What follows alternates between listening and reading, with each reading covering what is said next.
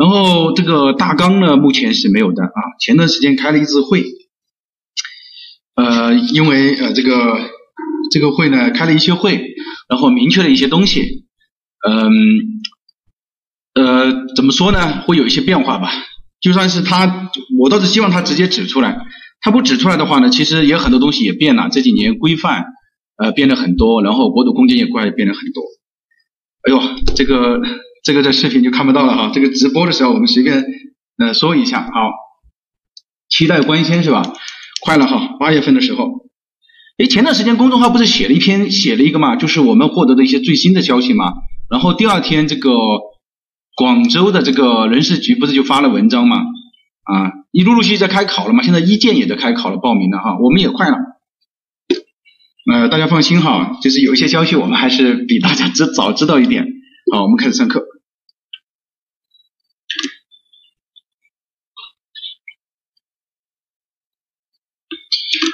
北京今天发布了什么？啊，就是没关系啊。北京今天发布了什么？发布了这个考试大纲了吗？这个二幺五二六，说一下，没事的。啊，十七啊，这个十七十八号考试，这个肯定是的哈。这个之前山东就已经呃发布了哈，这个不是问题哈，这个不是问题，这个不是问题啊。好，啊，这个不是问题啊。啊，大家可以好，我们开始上课啊。今天呢是啊，今天呢是七月二十六号啊，七呃七月十六号。啊，刚刚说的两个点呢，也和也也说一下吧，因为这个听视频的同学也要听见。第一呢，就是考试时间和考试大纲的问题。考试时间呢，就是确定了啊，这个应该是不会变的。呃，考试大纲的话呢，目前来说是没有发布的啊，包括考务安排也没有发布。但是呢，前一几个星期呢开过一次会，大概的情况还是知道的。嗯，就是他还没有发出来啊。第一呢，就是我倒是希望他完全的指出来了。但是要大家还是要复习新的规范啊，这个是肯定的。第二个呢是还是呃国土空间规划的内容是还是会考察的，但是也会结合原来的城乡规划进行考。好，我们呃再来看哦，第二个就是今天上完的课程就没有课程了哈，呃，因为我们在增加了一次就是那个居住区规划的，我们是直接发了视频过去了，所以就没有了啊。今天呢也就是最后一次课程了，呃，以哪个为主？以什么以哪个为主？考试时间是不变的啊，就是十七号、十八号。考试大纲是吧？考试大纲以新的规范为主啊，这个是没有问题的。然后呢，就是有一些内容，呃，国土空间规划和城乡规划不要认为是两个两个内容啊，就是不是的，就是还是两个，其实其实是一个内容，所以你不要说以以谁为主这个啊。好。那我们嗯开始上课了啊！今天呢上课的内容呢是呃我们讲的规范和呃规章和这个精讲规范当中的另外一个比较重要的内容，就是关于历史文化名城保护规划标准这个，在实物的时候呢也讲了一下，但是呃我们这个地方讲的点和实物讲的点不同，就是侧重点不同啊，大家还是认真听一下，这个是第一个。第二个就是关于答疑，答疑呢，因为呃老师每个人发过来的答疑呢，老师每一条都会看的，所以呢略微的比以前是要慢一些，因为你们发过来，我每一题都要看，这是第一个。第二个呢，建议大家就是发一题到两题啊，不要抄太多了，太多了有两个问题啊，第一个呢就是老师评析起来呢不好对你进行一个把控，第二呢就是老师最后回复你了，可能你自己最后也不知道我错在哪个地方。啊，所以就是一题到两题，然后一八年的和一九年的真题不要做，就是这个留着。为什么要留着？因为这个是十九大之后的啊，十九大之后的东西。那我们这个最能反映啊现在的这个命题的思思这个方向和趋势的。留到什么时候？留到冲刺班的时候。那个时候呢，嗯，就是我们也需要有一个进入考试的一个氛围嘛，对吧？哎，这个这两套留下来。好，这个呢就是。呃，要说的，嗯，这这两个一定要留下来哈，就是你全部做掉了，这个非常可惜的啊，到时候你没有没有没有练习的啊，这个尽快提醒大家。好，我们开始，呃，这个编号是哦三五七啊，啊，这个打错了啊，五零三五七啊，这个是因为我讲前面那个规范的时候，五零三五七。好，我们开始上课了哈。呃，第一个内容我们来看一下总则啊，这个是我们要系统的学习。第一个就是它的标准的适用范围，标准的适用范围的话，就是它适用于历史文化名城、历史文化街区、文物保护单位和历史建筑的保护规划。也就是说，也就是说什么呢？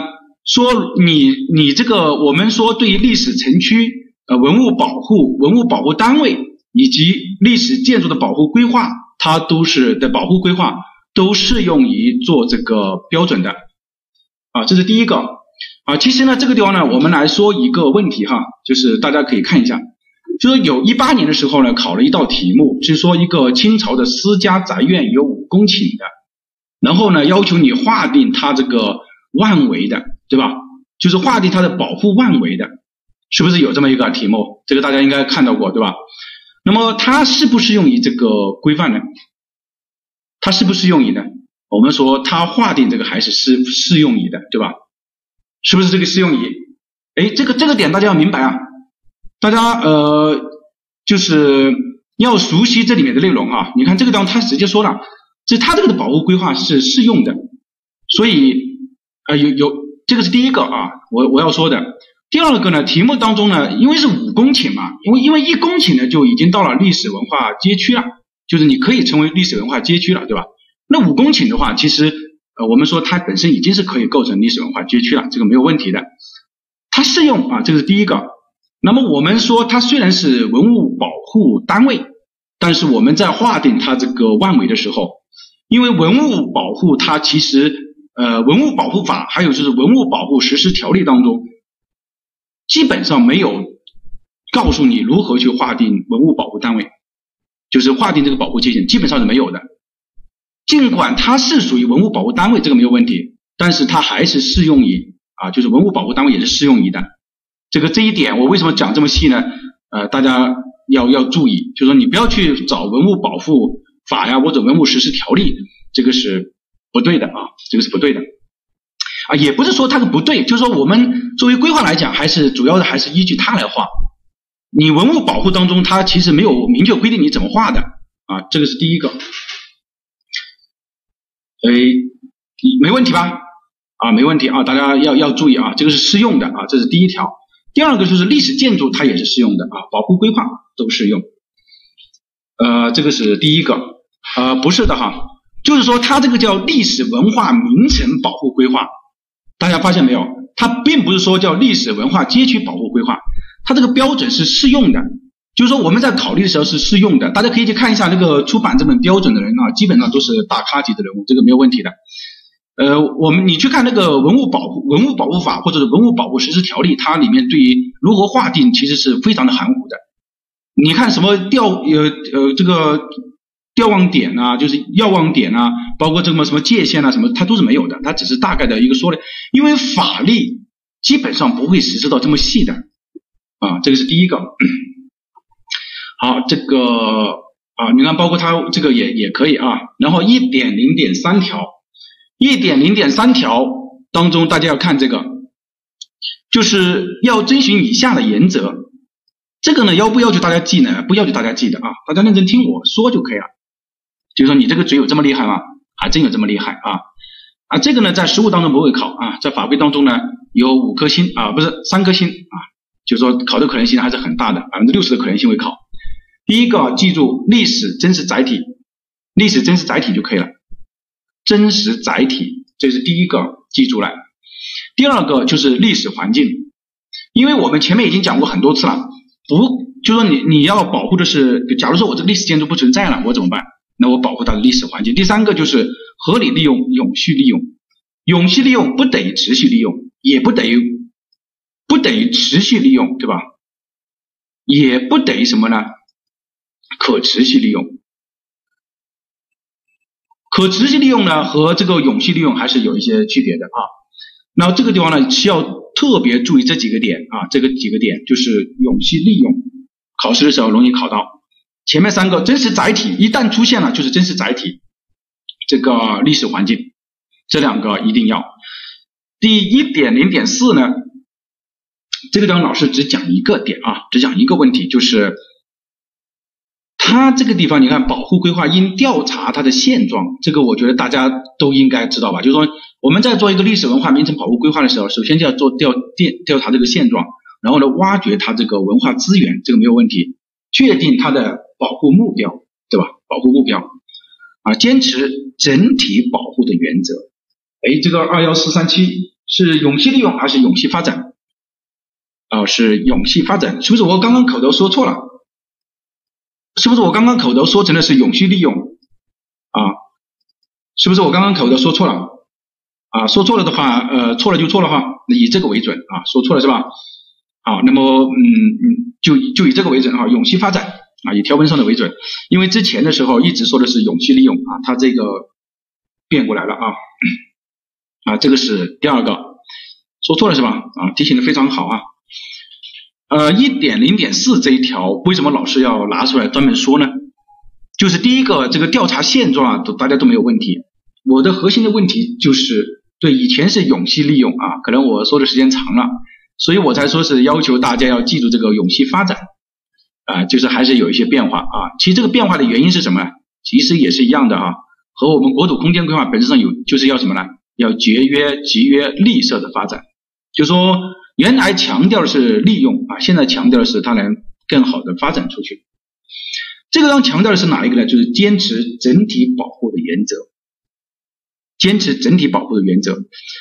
这个整体保护，大家先认真听哈。现在是说我们说历史文化名城或者历史文化街区，包括各种，它是这个原则是整体保护，建立的是什么？历史文化名城保护体系。这个第一点要特别注意，这个考试的时候，如果这个地方写成历史文化街区，要不要写？不要写。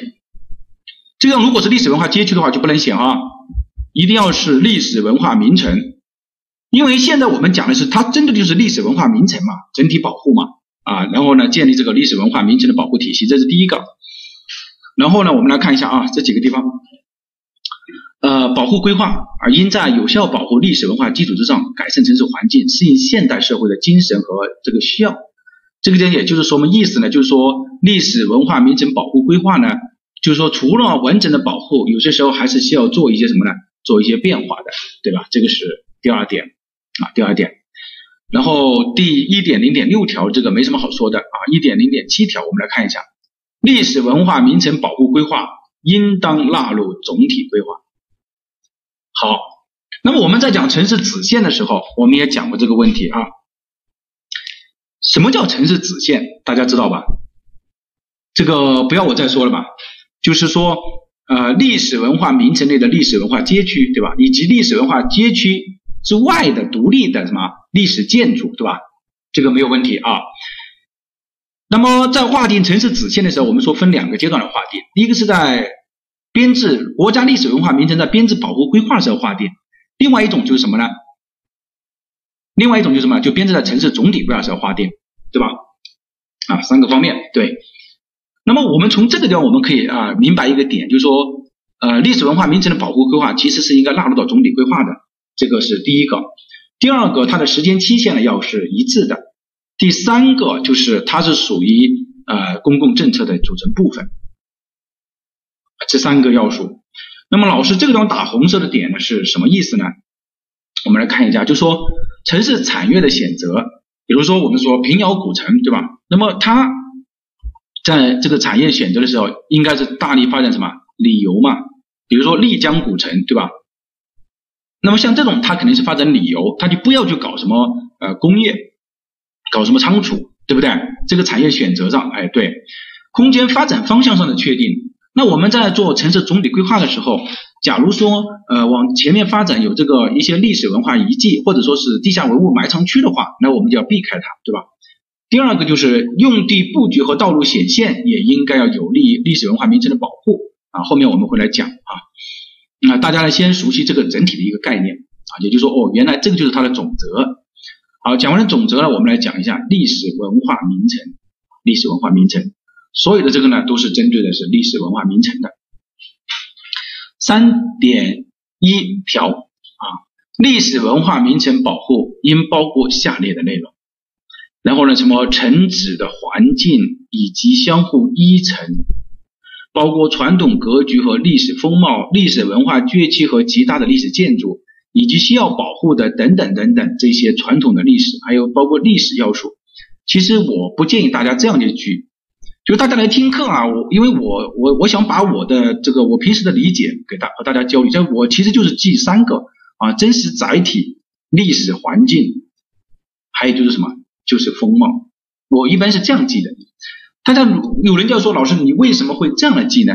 啊，其实就是这个地方，真实载体、历史环境，因因为它是护规划嘛，对吧？那我们说要保护它原来的格局和风貌，所以我没有按照这个合理利用、永续发展这个原则去记。但是前面两个没有问题。你看，你看这个什么都是，其实就是这个，就是风貌，就是你真实的情况是怎么样的，对吧？啊，这个是第啊一二三四条。其实第六条，呃，老师为什么要标成红色的呢？假如说这个地方如果今年法规出题出多项选择题，很有可能的，很绝大部分同学不会选历史文化遗产和传统风貌。为什么呢？他会认为历史文化非物质的文化遗产，它是属于虚的东西啊，不属于。可疑就是属于不属于那种很虚的东西，那我在编制保护规划的时候怎么来划定呢？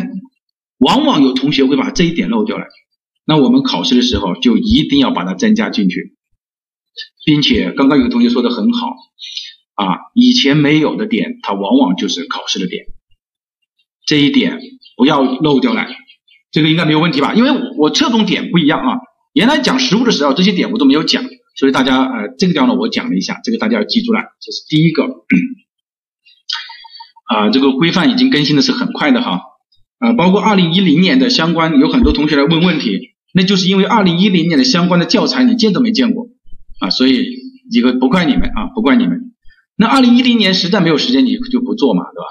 但是我觉得实物还是可以做一做的。啊，这个是一和五有什么区别啊？你说的是这个一和五，这个啊，这个有很大的区别啊。这个城址和之间相互依存的，这个叫自然环境。五呢是历史环境，历史环境就不只是了，对吧？有我们说的人文环境在里面，知道吧？人文呢，好，好，大家等一下啊。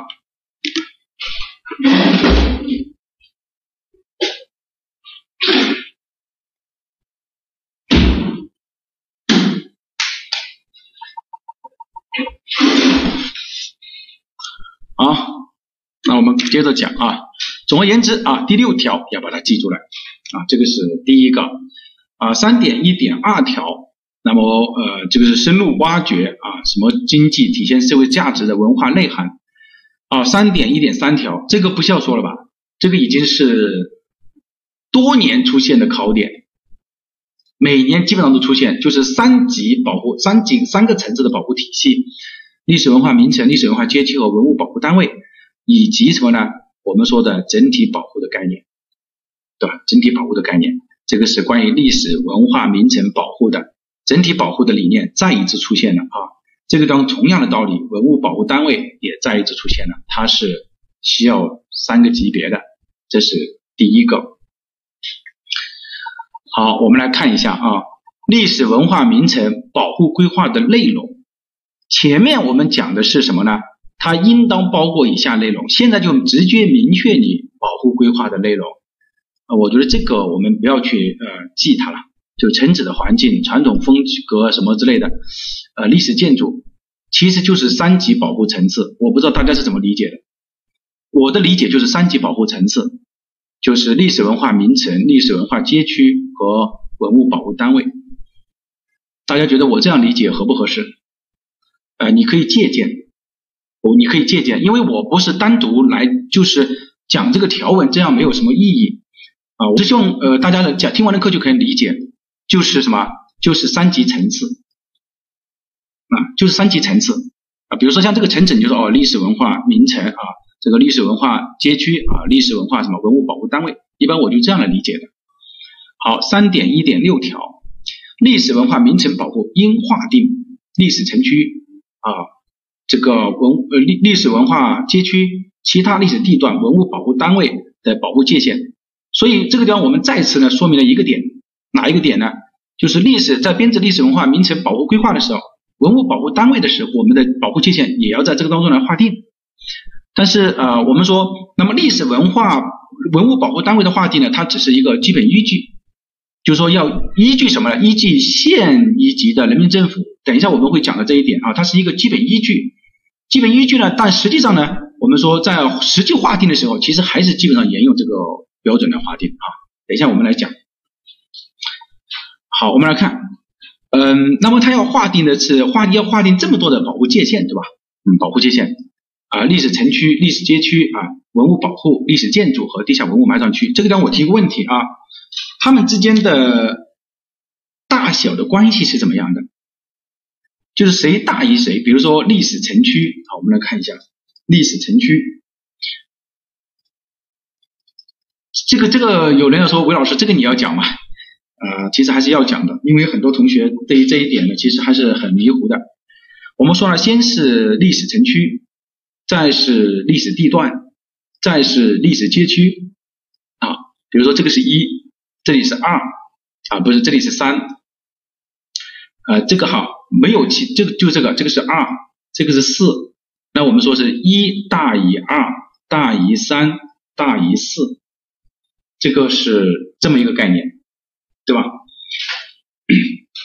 从这个地方呢，我们可以明白一个道理，就是说这个地方不是，你看它这个地方和是等于相同的概念哈。就是历史文化街区和其他历史地段，它是相同的，就是等同的概念。但其实，历史文化街区指的是历史地段当中保存比较完整、需要特别保护的历史地段。啊，这个这个概念应该没有问题吧？啊，这个应该没有问题吧？啊，这个是第一个。啊，有没有问题？啊，应该没有问题了啊。嗯，什么问题啊？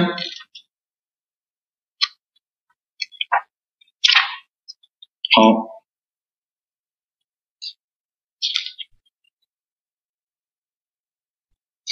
呃，历史什么历史文物保护单位和历史建筑的区别？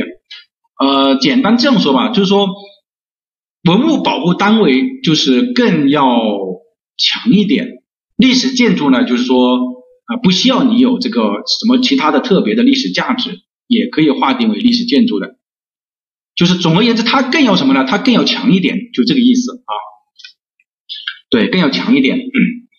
好，这个呢，我再说一遍哈，一啊大于三，一大于二，大于三，大于四啊。这个是关于这几个概念的问题，所以我给大家一次性画清楚了啊。好，我们再来看一下啊，三点一点七，三点一点七条当中呢，它明确掉了，就是说我们在编制这个保护规划的时候，在编制保护规划的时候，原来是迷糊的是吧？那这些不迷糊了哈，我已经跟你说清楚了嘛，一二三四啊，就是因为我知道大家迷糊，所以我有有必要给大家保说一下。那么保护规划调整的范围呢，应优化调整的是要，就是说我们在做保护规划的时候，我们还是要做。啊，用地性质的调整，包括调控人口容量，以及要疏解城区的交通。这个地方呢，呃，我我们举个例子，就说我们，假如说你在我们在做襄阳的那个啊历史文化名城保护规划的时候，就就有这么一个点，就是它原来的原住民呢就是非常多，原住民非常多的时候呢，那我们怎么办呢？呃，我们就采用这个调控啊，调调控这个，把这个人迁了一部分人出去，但是是不是所有的人都要迁出去呢？也不行的啊。还是要留下一部分人，这样的话，整个历史文化城区才有什么，才有活力啊！这是第一个。第二个呢，对它那个城区的交通呢，就原来的那个历史文化阶级的交通呢，进行了一个梳理啊。最后一个就是调整当然用地性质，对吧？那我们刚刚已经说了，就是产业的问题。那我当然是以什么？以第三业产第三产业为主 啊。这个呢是呃关于三点一点七条啊，其他的我们就不讲了吧。其他的我觉得就大家都可以理解啊。这个是第一个概念。啊，关于这个历史文化名城保护规划呀，大家就按照三级层次去理解吧。考试时反正你知道啊，这个肯定是历史文化名城了，历史文化街区了，对吧？文物保护了。当然，这个我说的文物保护，其实这个当然也有历史建筑在里面啊，这个是一样的。你看，文物保护历史建筑嘛，对吧？是一个意思。好，我们再来看一下，就是关于保护界限啊，保护界限呢，我们来看啊，历史文化名城保护规划应当划定历史城区的范围，可根据保护需要划定环境协调区。第一个问题，环境协调区是不是一定要？环境协调区是不是一定要？是不是？呃，这个二幺幺七零，这个和历史文化名城保护的内容怎么区分？历史文化名镇名村保护条例吧？你说的是那个，对吧？那个它是属于它的上位啊，那个是属于那个是属于什么？那个是属于条例，属于法规啊，这个是属于部门规章啊，相当于是属于规范了，这个不同的哈，这个是属于规范啊，连部门规，这个是属于规范啊，是不同的这个体系啊，好，可要可不要。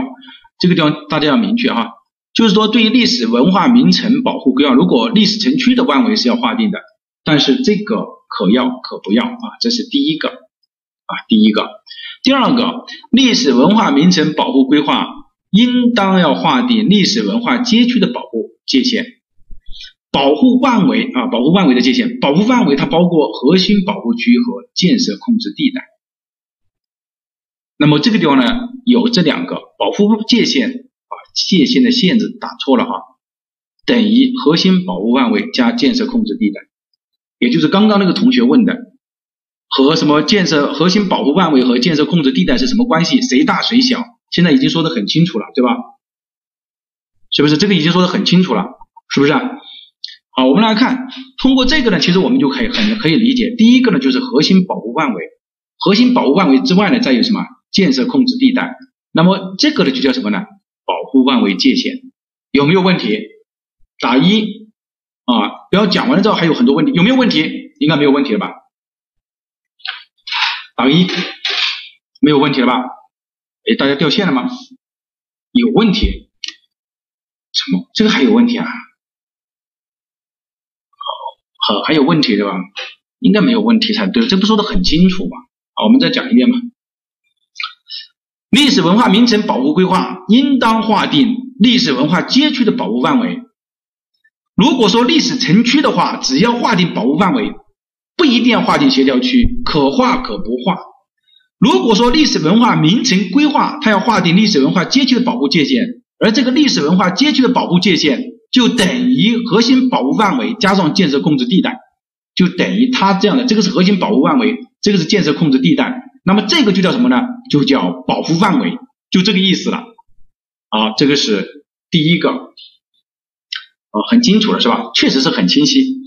三点二点三条，历史文化名城保护规划中，文物保护单位这个范围和建设控制地带的界限，应当以各级人民政府公布的具体的界限为基本依据。这个话的意思是什么呢？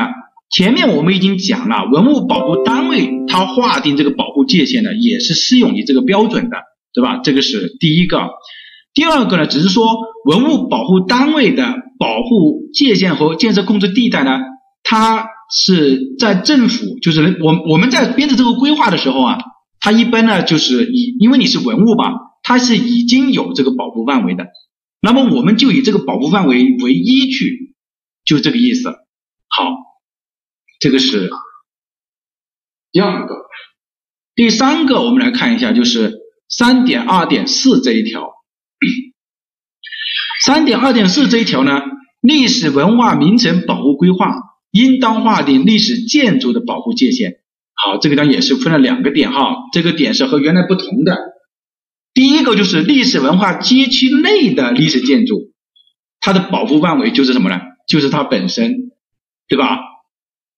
如果说历史文化街区之外的历史建筑的保护范围呢，它就包括历史建筑本身和必要的建设控制地带。那这个段呢，给老师给大家总结了一下，历史建筑啊，在内的就是历史建筑本身，在外的就是历史建筑加上建设控制地带。好，那么我们从这个地方呢，我们来看一下。这个地方它其实是不同的，不同在哪个地方呢？就是说你在历史建筑街区之内的你在历史建筑街区之内的，你是不需要划定建设控制地带的，就是不需要划定建设控制地带的，有没有问题？因为你我历史文化街区我已经划定了保护范围嘛，你就你是作为我里面的其中的一一栋建筑，你就不需要再划定这个建设控制地带了嘛，对吧？比如说我这个地方是一栋建筑，然后呢，外面呢是我的历史文化街区，我历史文化街区已经是要划定保护范围和建设控制地带的，所以你就不需要来划定了嘛，对吧？你就你就是建你自己本身就可以了嘛，对吧？啊，对，已经有了，那就不需要了啊。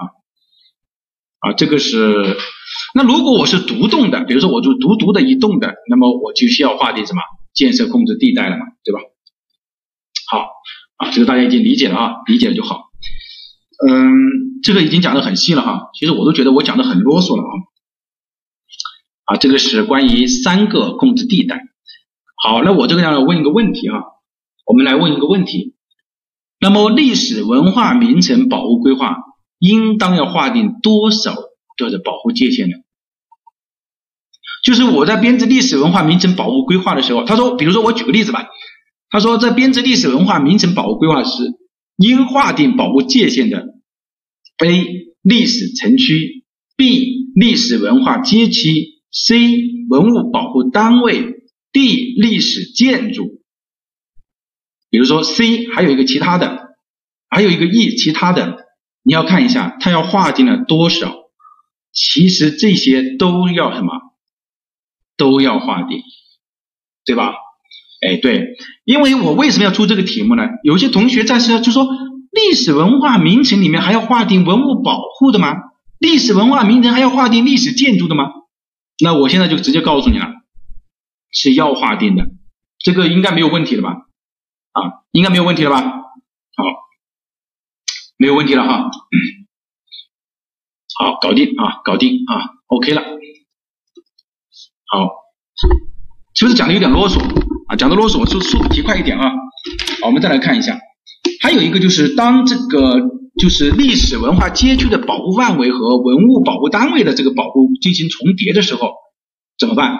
谁严格就用谁，就是从严保护啊。从严保护，谁严格就用谁。我觉得这个点今年会考到，嗯，很今年应该会考到啊，因为有一个历史建筑呢又出了问题了，对吧？啊，文物保护啊，从严保护啊，其他的你不需要看了，你就记住这个从严保护就可以了。好，我们来看一下啊，就是格局和风貌。格局和风貌呢，我们来看格局和风貌。第一就是历史文化名城保护规划应当对什么什么提出要求，这个我们啊。保护规划的时候肯定是有的。三点三点二条，历史文化名城保护规划应对啊体现历史传统格局的这个这几个概念进行一个保护。这几个概念呢，呃，为什么要让大家就是我把它标了红色的呢？我希望大家要来理解啊，就是城院的这个轮廓、空间的布局、历史的轴线、街巷的肌理。街巷肌理呢？我觉得大家已经慢慢的接受了，对吧？就是你在描述历史文化名城那个答实物那道题目的时候，这个街巷肌理你知道了，空间尺度和空间节点你也应该知道了。但是这几个是啊，现在才有的，哪哪几个才有的呢？这个城院的这个轮廓和历史的轴线，历史轴线啊开始出现了啊，历史轴线。假如说今年考试的时候就有一个题目，是因为我们古代的这个建成是强调什么呢？强调轴线对称的啊，那么你就要记记住啊，历史的轴线，哎，对，说出来就很专业，啊，说出来就很专业。这个呢是关于三点三点二这一条，这个应该没有问题吧？就是你在答的时候，大家不要觉得我这样，就是考试的时候往往就是某一句话就是考点啊。这个呢是三点三点二，三点三点三条啊，其实就是说啊建筑的高度体量啊，这个我觉得大家没有问题啊，当然就是风貌嘛，体量色彩形体美嘛啊，就是风貌的一个问题，所以没问题。三点三点四这一条，就是它明确要求你保护规划应明确历史城区建筑高度的控制，这个是第一个。并且它这个高度控制包括历史城区建筑高度的分区、重要是这个市廊的通廊以及市一类建筑高度的控制、历史地段保护类建筑高度的控制。前面这些呢，我觉得大家都很容易理解，就是说历史城区高度的控制，对吧？这个关于历史城区分区啊，我们来说一下啊，免得大家，比如说我这个地方是一个历史城区啊，或者说是历史文化街区吧，我就历史城区里面，历史城区里面，我一般来说我会对它分成几个，比如说几个片区，对吧？在规划的时候，是不是一般会分成几个片区？那我这几个片区，比如说这个地方是一个核心区，对吧？啊，我我或者我再说一下吧，比如这个地方是一个核心区，那我这个地方的高度我就要求，比如说三层，全部是三层，然后呢这个地方呢，比如说啊，其他的就是六层啊、五层、四层，但这个地方我觉得已经啊，比如说这个地方吧，这个地方已经什么，已经没有太大的这个影响了，但是它是在，那我可以让它在九层或者是六层啊，指的是这样的一个建筑高度的一个分区，指的是这个意思。并不是说历史城区里面它就统一的规定你这个历史城区全部都只能盖三层，并不是的，而是历史城区里面它也分了几个啊几个这个这样的区分开来啊，这个是第一个，嗯，格局和风貌的，嗯，我们再来看一下呃历史道路的这个这个点就更重要了哈啊更重要，我们这个地方讲慢一点啊，历史城区应保持和延续原有的道路格局。也就是说，你不要去改变它那个路网的格局，它路网是怎么样，你就还是怎么样。比如说像宽窄巷子，对吧？它原来的路网就是那个样子。比如说宽巷子、窄巷子，然后它们中间呢，其实还有一条啊一条巷子，对吧？那么你说，哎，我觉得是否这个巷子呢？我觉得能不能把这个加宽一点，或者说我能不能把它这个修修的什么修的更直一些？我觉得这个都是不应该要去做的，就是保持它原来的这个道路格局啊，这个是。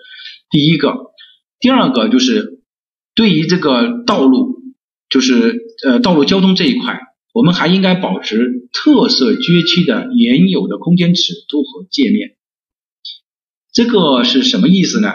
就说原来我这个路啊，我们举例子吧，比如说我这个啊三层的三层的两三层的建筑，然后这边呢也是三层的建筑啊坡屋顶吧啊坡屋顶，然后这边也是坡屋顶，那么你看。这样的话呢，一般假如说按照我们的建筑七米啊，或者是六米啊，可能就差不多了。那你保持原来的空间尺度，就是说你这个地方，比如说你说，哎呀，我为了满足要求，我把它调到九米、十米吧，或者十四米，这样的话就把它原来的空间尺度打破了，人走在里面就有一种不舒服的感觉。这个叫原有的空间尺度。所谓的界面是什么呢？就是说我原来的这个房子的开，就是有有有很多地方，你看。你把它这个界面，就是房子开门这个界面，你如果你调整过来的话，它也是会有什么，会是会失去的啊。举个极端一点的例子，你把它全部做成卷帘门行不行？啊，就说这个界面全部做成卷帘门行不行？或者全部把它原有的这个，比如说坡屋顶啊，或者前面那些装饰把它全部变掉了行不行？当然是不行的，对吧？然后这两个要记出来啊。假如说考试的时候啊，他提出了一些什么对什么立面啊、材料装饰进行修饰的话，这些都是不对的。三点四点二这一条啊很重要的，历史文化名城应通过完善综合交通体系，改善历史城区的交通条件，历史城区的交通组织应以疏导为主。也就是什么呢？呃，不要求你大改大建，就是把要把这个历史城区里面的交通呢，把它疏导到外围去。应将通过性的交通干道、交通换乘设施、大型的机动车停车场安排在历史城区的外围。这个呢，其实给了我们，我们在讲实物的时候也讲过，给了我们几个要素。比如说，我在历史城区里面建那种大型的停车场行不行？比如说，我现在告诉你，我这里有个历史文化街区，我在里面建一个大型的停车场行不行？啊，不行，啊，这个是不行的。这个是第一个，那好，我不行的话，我在里面，我这里面修一条干道行不行？我修一条路过去行不行？那么也是不行的，你安排在历史城区的外围，这个呢还是历史城区啊。等一下我们还会讲到历史文化街区啊，啊对，这个是不行的。啊，换乘的站点这种行不行呢？我们说交通换乘设施，它这个交通换乘设施什么意思呢？比如说我们说客运交通枢纽啊，或者是公共交通枢纽，行不行呢？也不行的。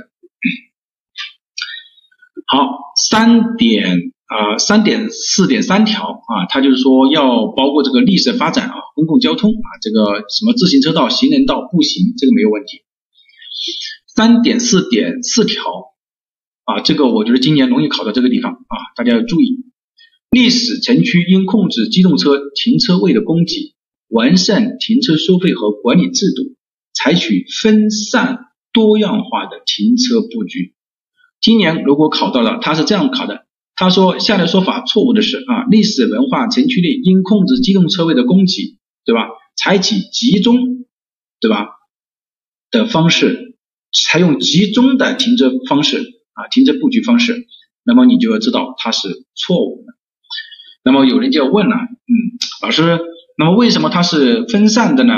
因为分散的当然就是更好啊，分散的就显得，比如说你说一个历史城区里面是单独一区的话，它这个地方城全是这种建的，还是说我就像原来的这种格局一样，每家每户分散的，这个地方停一点，这个地方停一点，哪一种更好呢？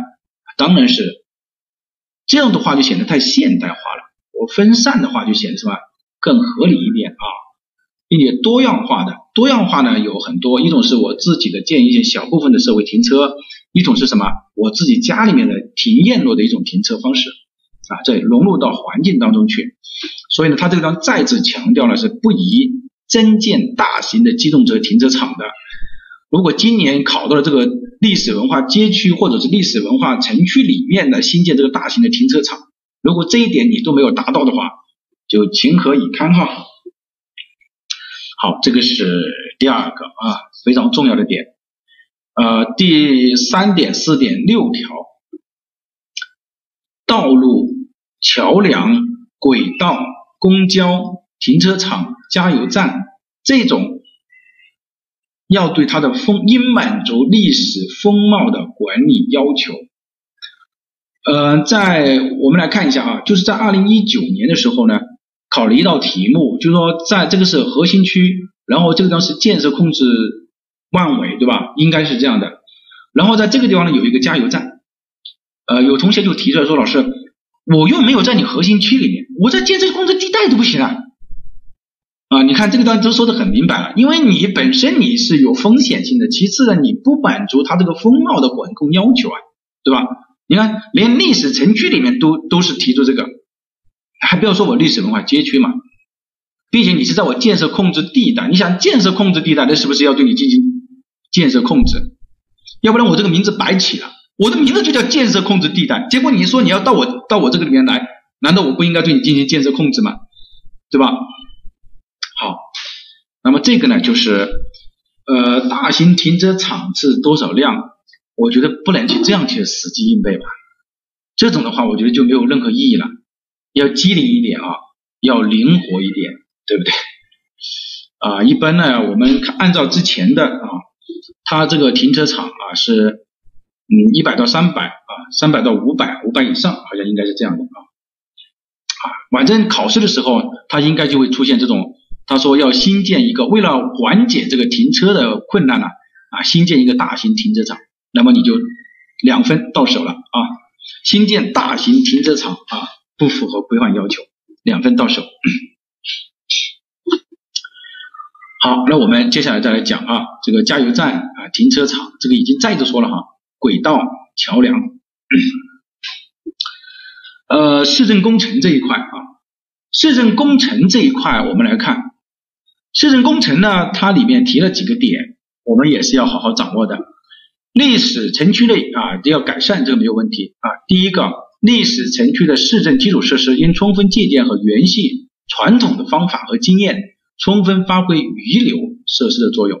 什么意思？就是保留吧，也不能说保留，就是比如说我这个地方原来就有一个，原来我就有这个供水的一个设施在这个地方。假如说，并且呢已经很好了，对吧？那我就利用它，接着保留它这个功能。你明白我这个意思吧？我有些时候我。我我我我有些时候最难把握的就是我不知道我表述清楚了没有啊不哎对消防水池也可以，比如我这个地方有个消防水池对吧？我保留它原来的功能啊，这个是历史遗留的作用啊，这个是第一个啊，第三个我们来看一下啊，第三个考试的重要的内容哈，原法规当中考试的重要的点啊，下列不能在历史城区里面保留的是，就是在这个蓝色的字体这一部分，对现状已存在的大型的市政设施应进行统筹优化，提出调整的措施。看见没有？历史城区内不应保留污水处理厂、固体废弃物处理厂区域的锅炉房。高压输电输油管器等敏感型的设施，不宜保留枢纽变电站、大型的垃圾转运站、高压配电站、通信枢纽设施。通过这几个，我们就可以明白一个问题，对吧？明白什么问题呢？你对于这个有危害的，我们都不应该进行保留。有危害的，基本上，比如说大型转运站，可能它有气味。比如说变电站，呃，那个当然是很危险的，对吧？那么这个我们都不应该来保留。这个地方我提一个问题啊，我提一个问题，嗯，垃圾这种我们说的垃圾收集和垃圾转运站行不行？就是小型的垃圾转运站行不行？这个地方是大中型的，小型的行不行？小型的行不行？小型的。小型的是啊，对，因为呃，我们说有人的地方就有这个垃圾嘛，小型的这个是可以的啊，正常的需要啊，正常的需要，这个是第二点啊，第二点。还有第三个就是历史城区啊，不应新设立大型的市政基础设施，新设立的大型的基础这个这个基础设施不应该放在里面去，对吧？原因是什么呢？你看，你如果你新增这种大型的基础设施的话，其实还是什么？还是类似于有破坏性的东西嘛，对吧？还是类似于有破坏性。好，第四点啊，有就是集中供热啊，这个点呢，我为什么把它标出来呢？就是法规考试的时候容易考到这么一个点。比如说他问你说，他说历史城区啊，应以什么分散供热为主，听得过去是不是觉得很合理，对吧？是不是觉得很合理？对吧？是不是觉得很合理？当然，就是说，你如果分散供热的话，你分散供热就是每家每户来供热，你是不是觉得很合理？但实际上，我们说是集中供热更好啊，采用这种集中供热的方式，就每家每户入户了嘛，就是采用那个管道入户的方式啊，就是集中供热。好，我们这个呢，就是关于市政工程这一个，市政工程这一个啊，考试重点在第二条当中。啊，分散停车，集中供热啊。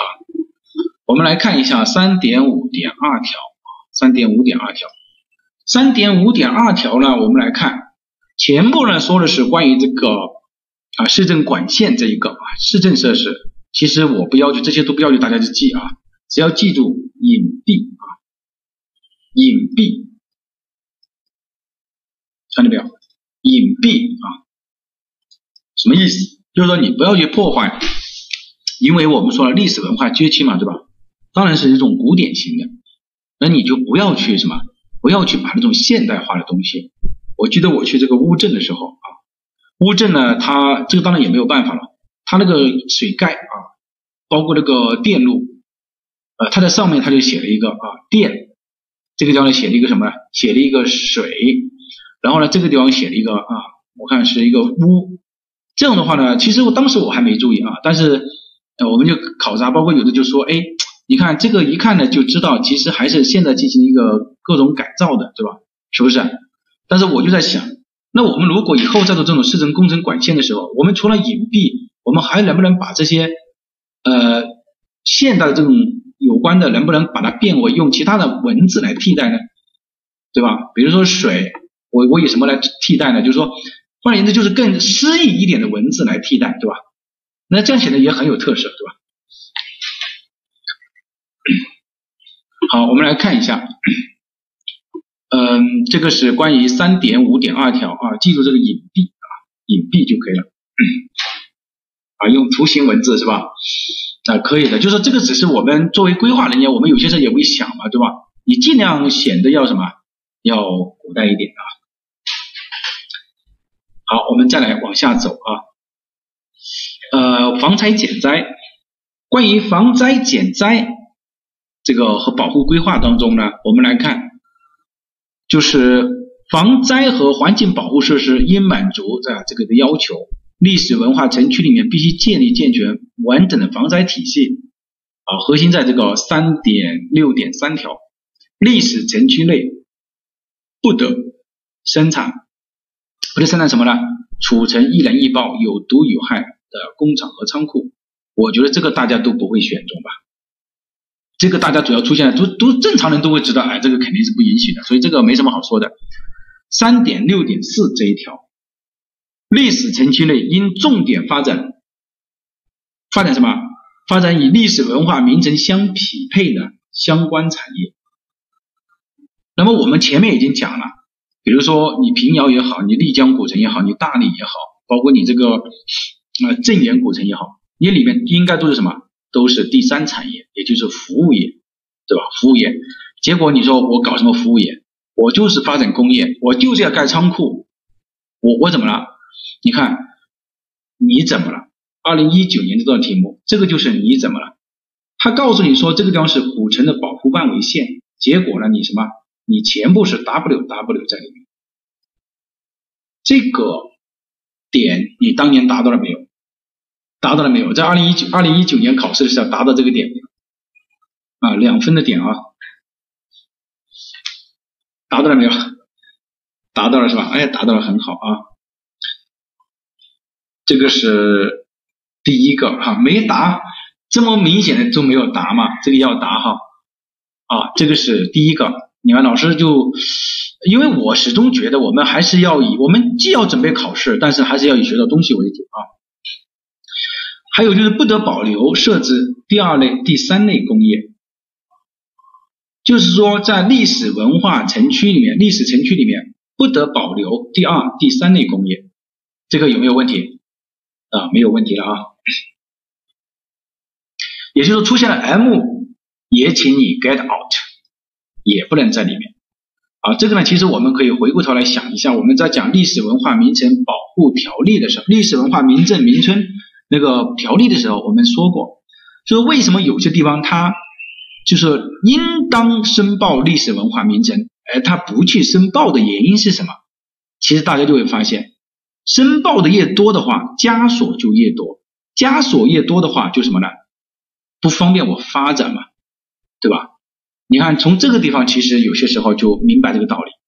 你比如说，我们一去编制规划的时候，就说这个地方有一个历史建筑，或者有一个文物保护单位，那我们就说，哎，圈起来啊，不要去动它，对吧？是这个意思。嗯，对。啊，所以呢，这个就是一脉相承的啊。如果考试的时候出现了，他说保留了一部分工厂。out 啊，这这几个点应该注意了吧？那么它不宜保留或者设置一类工业啊。当历史城区外的污染源对历史城区造成大气、水体噪声污染的时候，应当提出这个本质和调整搬迁啊这个工作啊，这个是呃这一个，然后其他的呢就没有什么啊，没有什么需要特别的注意的啊。讲到这个地方呢，其实我们就啊休息一下啊。我们把历史文化名城的概念讲完了啊，历史文化名城的概念讲完了。历史文化名城保护，就是说从防灾减灾啊，包括它这个市政，包括它这个道路啊，包括它这个格局和风貌，我们讲了重要的点呢。其实老师呢把你签成红色的。其实我讲了之后，其实你如果你是为了应付法律法规的考试的话，就不要再来看了。考试你一定会的，你相信我。考他就是考什么车辆能不能在里面建，考能，比如说我能不能在里面布置什么这个东西，你其实你已经理解了，其实你就没有必要再多的去看了啊。好，休息一下啊。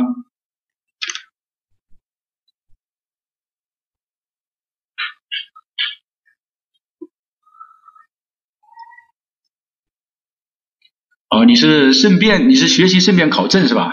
我觉得这个心态挺好的啊。啊，确实也是这样，就是你学到的东西，其实你考证也也也也也容易通过嘛，对吧？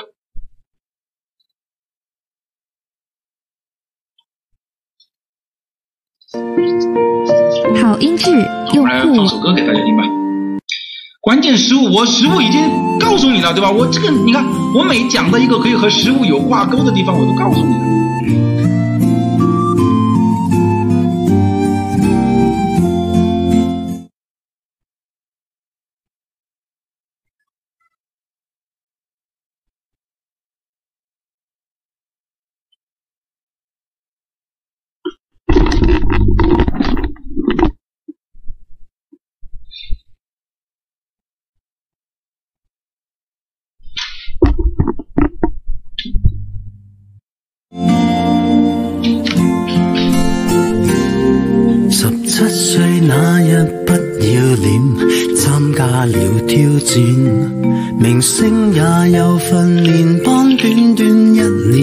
新鲜。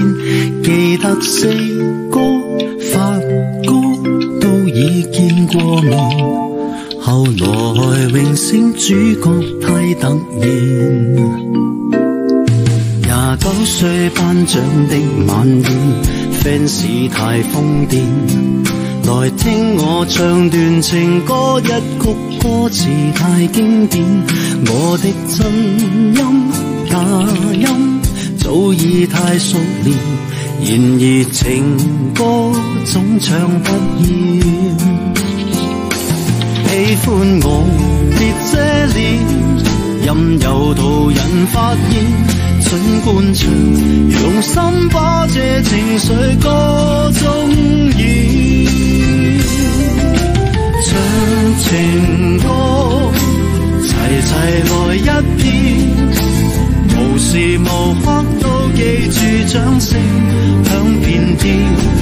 来唱情歌，又从头再一遍，如情浓有点泪流难避免。音阶起跌托子改变，每首歌是每张脸。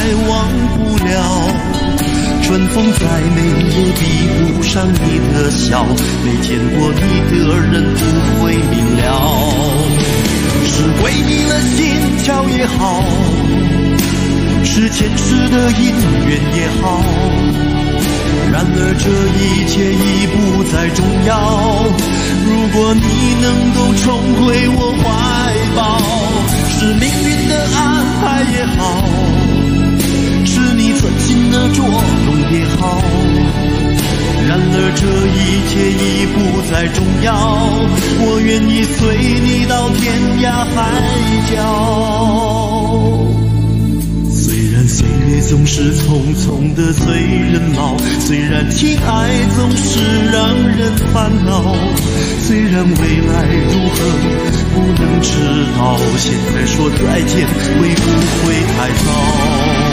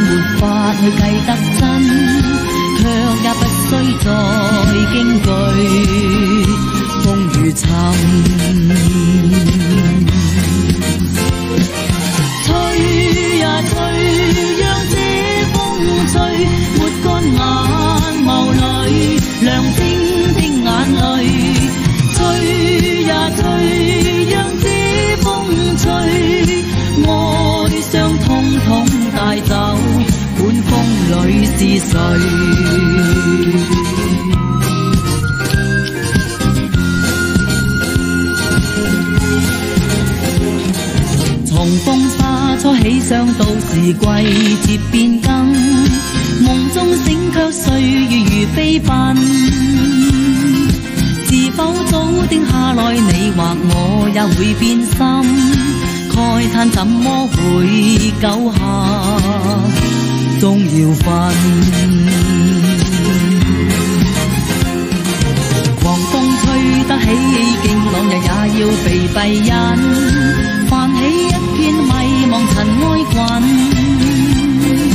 掠走心里一切美梦，带去那欢欣，带去我的爱，只是独留痕。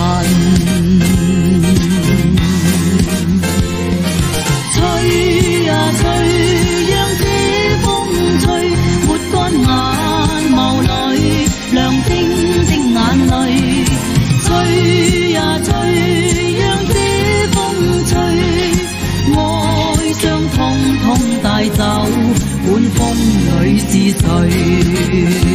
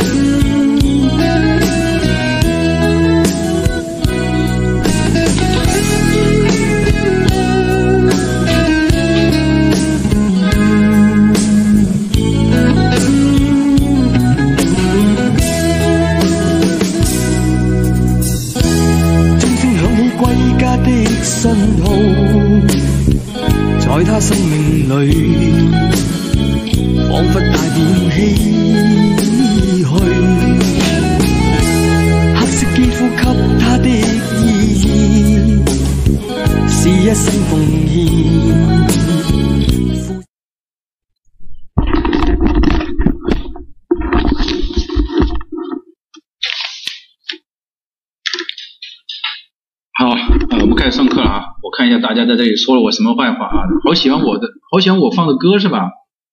呃，普通话不标准，然后多听几遍。冲刺班，冲刺班等我啊！冲刺班当然要等我，对吧？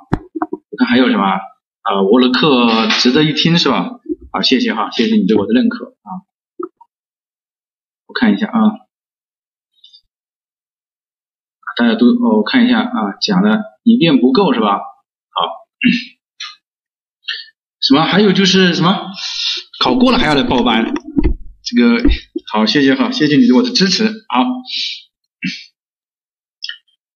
啊，一遍不够是吧？还要听两遍是吧？好的，好，我们开始上课哈。啊，希望你今年你你可以来听我的课啊，没有问题。但是也希望你拿证啊。然后这样的话呢，我们在明年成都啊，吃着火锅，唱着歌，对吧？就很舒服了嘛，对吧？好，我们开始，呃，接下来再来上课啊，呃，多听几遍没有问题的哈，嗯，好，我们来看一下啊，历史文化街区啊，很重要的啊，历史文化街区，嗯，整个考试的核心呢，当然就是以历史文化街区呃为考试来讲的，对吧？那么这个地方在讲之前呢，老师先说一下，说一下什么呢？就是历史文化名城的内容，在历史文化街区当中全部适用。什么意思？就是我们前面讲的什么呃加油站啊，呃什么大型的停车设施啊等等，这个都不都那都不需要啊，这个是就是说呃历史文化名城适用的，那么历史文化阶级就适用啊，这个是第一个。第二个呢，就是有刚刚有同学问啊，我看一下啊，就是一直在说这个这个点，好像这个通信枢纽局啊，有有有什么这个，它这个地方是市政工程哈，通信枢纽啊，我们来看一下，比如说这个地方是一个历史这个，然后呢，我们盖一些有两个点呢，如果你这个里面盖一些非常，你跟通信局，他说的其实就是通信站啊，大型的通信站的意思，你你想那个当然是会影响这个风貌和格局嘛，对吧？好，我们再来往下走吧。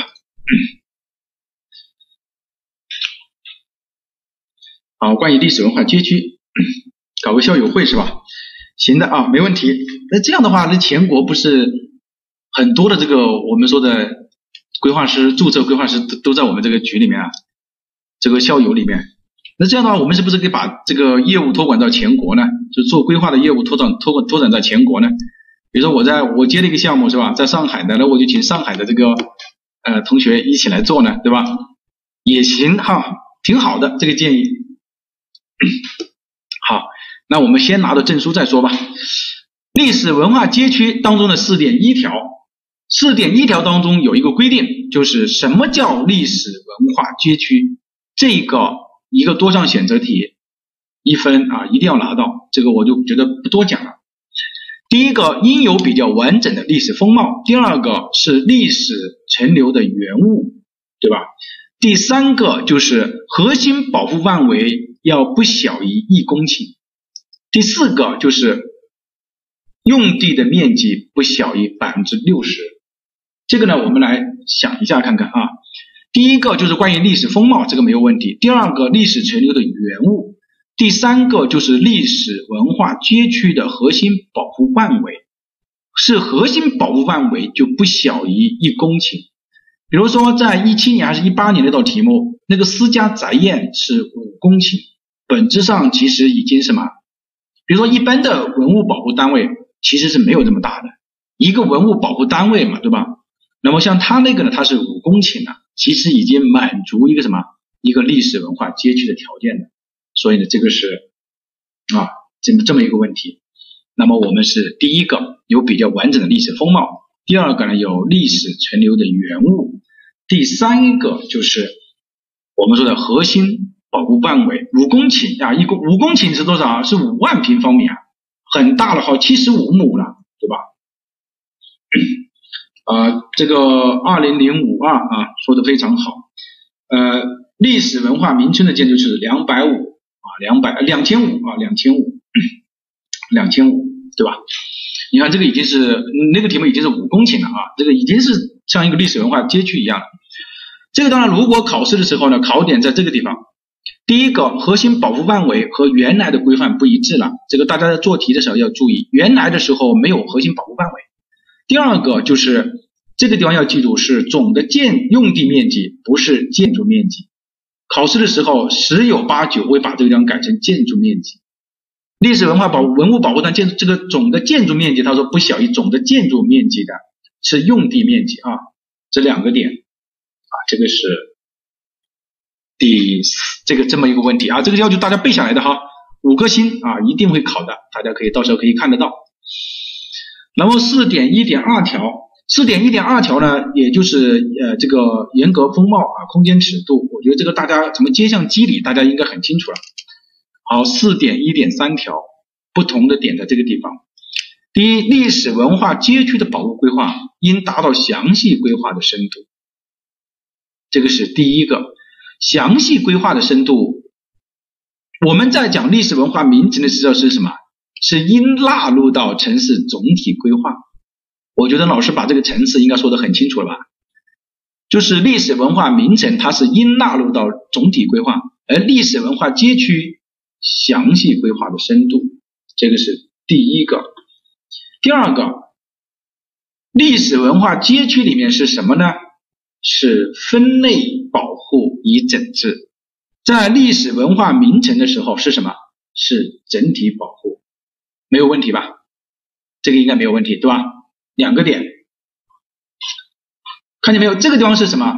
提出，也就是我们在讲历史文化名镇名村保护规划的呃条例的时候，我们说过了，整体的是整体保护，构筑建筑物的话是分类保护，所以这个地方是分类保护和整治，这个是不同的点。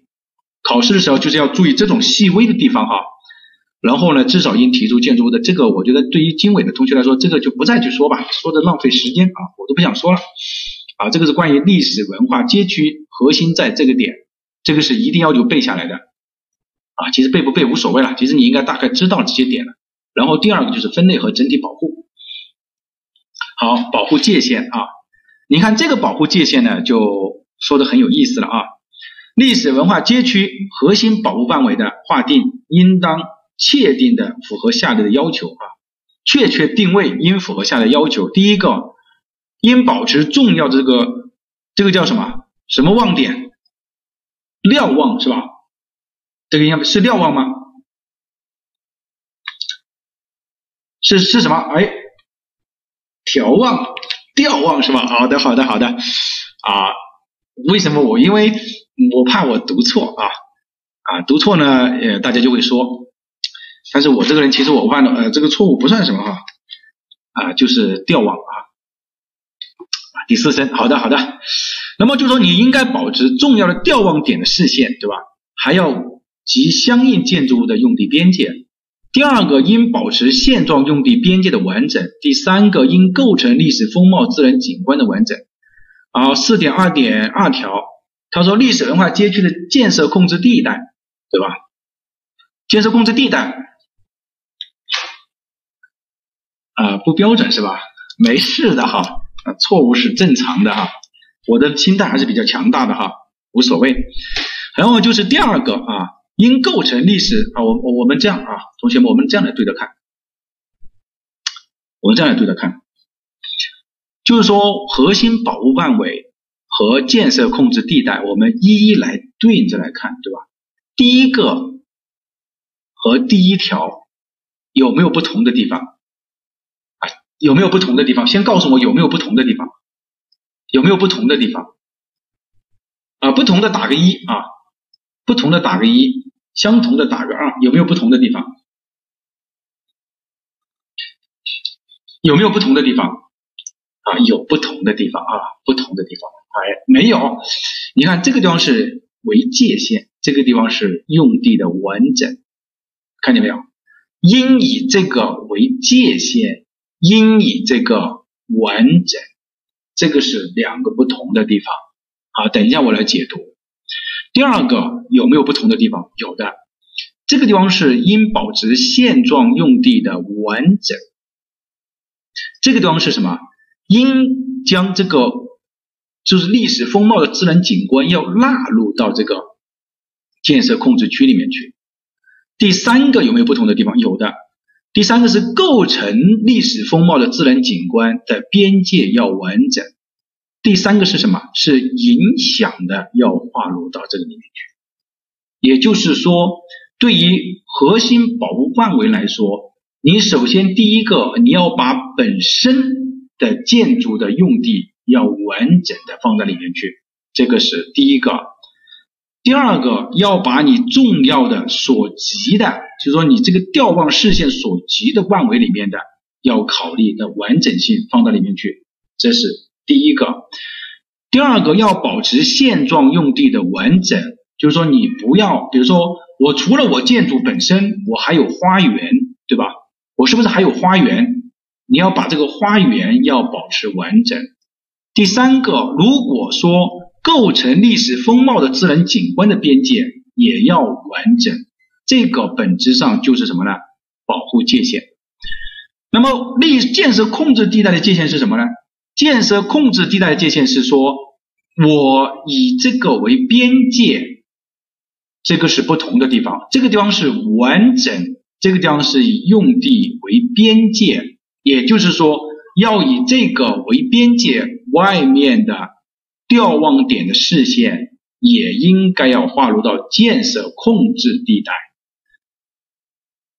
第二个是指，如果你构成影响这个历史风貌自然景观的话，要纳入到建设控制地带。影响这个风貌的也要纳入到建设控制地带。这三个本质上就是什么？就是这个意思。两点还是不一样的啊，很多人认为是一样的。第一点是不一样的，特别要注意，这个地方是完整，这个像是以它为边界，应该说的很清楚了哈，同学们啊，这个是关于它的保护界限的问题。好，我们接下来再往下走。啊，突然被你这样来一记，对吧？呃，没重新讲一遍。啊，看样子有有要提高哈。就是说，你看这个地方指的是说，它所针对的层次不一样。这个的层次指的是建设控制地带里面的所的这个调望点。这个地方指的就是什么呢？它自己明白这个意思没有？比如说这个地方是一个文物保护，呃，不能说文，比如说我这个地方是一个历史文化街区，我核心范围之内，你首先要保证它自身的。完整，这个应该没有问题吧？第二个应该要保证什么呢？把它和它相互依存的风貌和自然景观，你当然更要画进去。而历史建设控制地带指的是说以它为界限，就是说它的范围就是以你这个地方你就不要考虑了，就是这个意思了。然后呢，你要考虑的是什么呢？是外围和什么呢？和以它为中心这个调望点和它的建筑界面有影响的，说两个的层次针对的是不一样的。我刚刚已经说了这个说这个问题的意思，你看这个地方是保持现状用地的完整，这个地方是说应当加入这个要纳入到这个里面去。你看人家是什么？人家就是说我用地就是我的现状用地，我就是要完整。你是什么？你是建设控制地带，你是什么？如果它影响历史风貌的，要纳入到里面去。我本身就是历史风貌，我我举个不恰当的例子啊，但是可以说明问题的。我就是什么呢？你就是要以我的风貌，你这什么影响风貌的，所以它是不同的层次的啊。对，一里一外啊。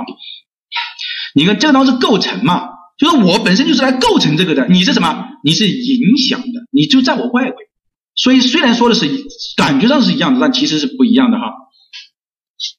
好，明白了是吧？啊，明白了，我们呃再往下走。好，这个应该没有问题了哈。啊，当然是一里一外的核心保护区建设控制地带，这个呢就叫什么呢？叫保护万维界限嘛。第二个就是关于保护和整治的，应对历史文化街区类。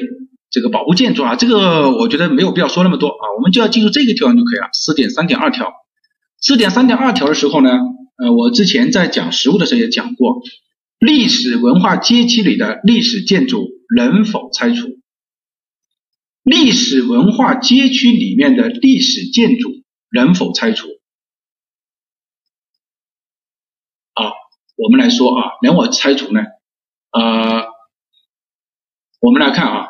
首先，第一点，如果在实物当中，我们说是，其实我这样说吧，哎呀，我们就认为它不能拆除就可以了。为什么我又说是还还是需要讲一下呢？你看这个地方，我们先来看一下啊，历史文化街区的这个里面，你看文物保护单位是修缮，历史建筑是修缮、维修、改善，传统风貌是维修、改善，没有什么，你看连这个风貌没有冲突的，它都是保护、维修、改善，只有什么有冲突的，对吧？我们才说什么可以拆除，但是有人就就就来说，老师，你说的这个你是错误的，这个我我非常怕这个，为什么呢？因为有很多人他就是挑你其中讲的就是断面，什么叫就是剪辑了。我确实讲过，我说你就把它理解为历史建筑里面、历史文化街里面历史建筑不能拆除，然后大家就说，你看《历史文化名镇名村保护条例》里面不是说了吗？可以拆除啊。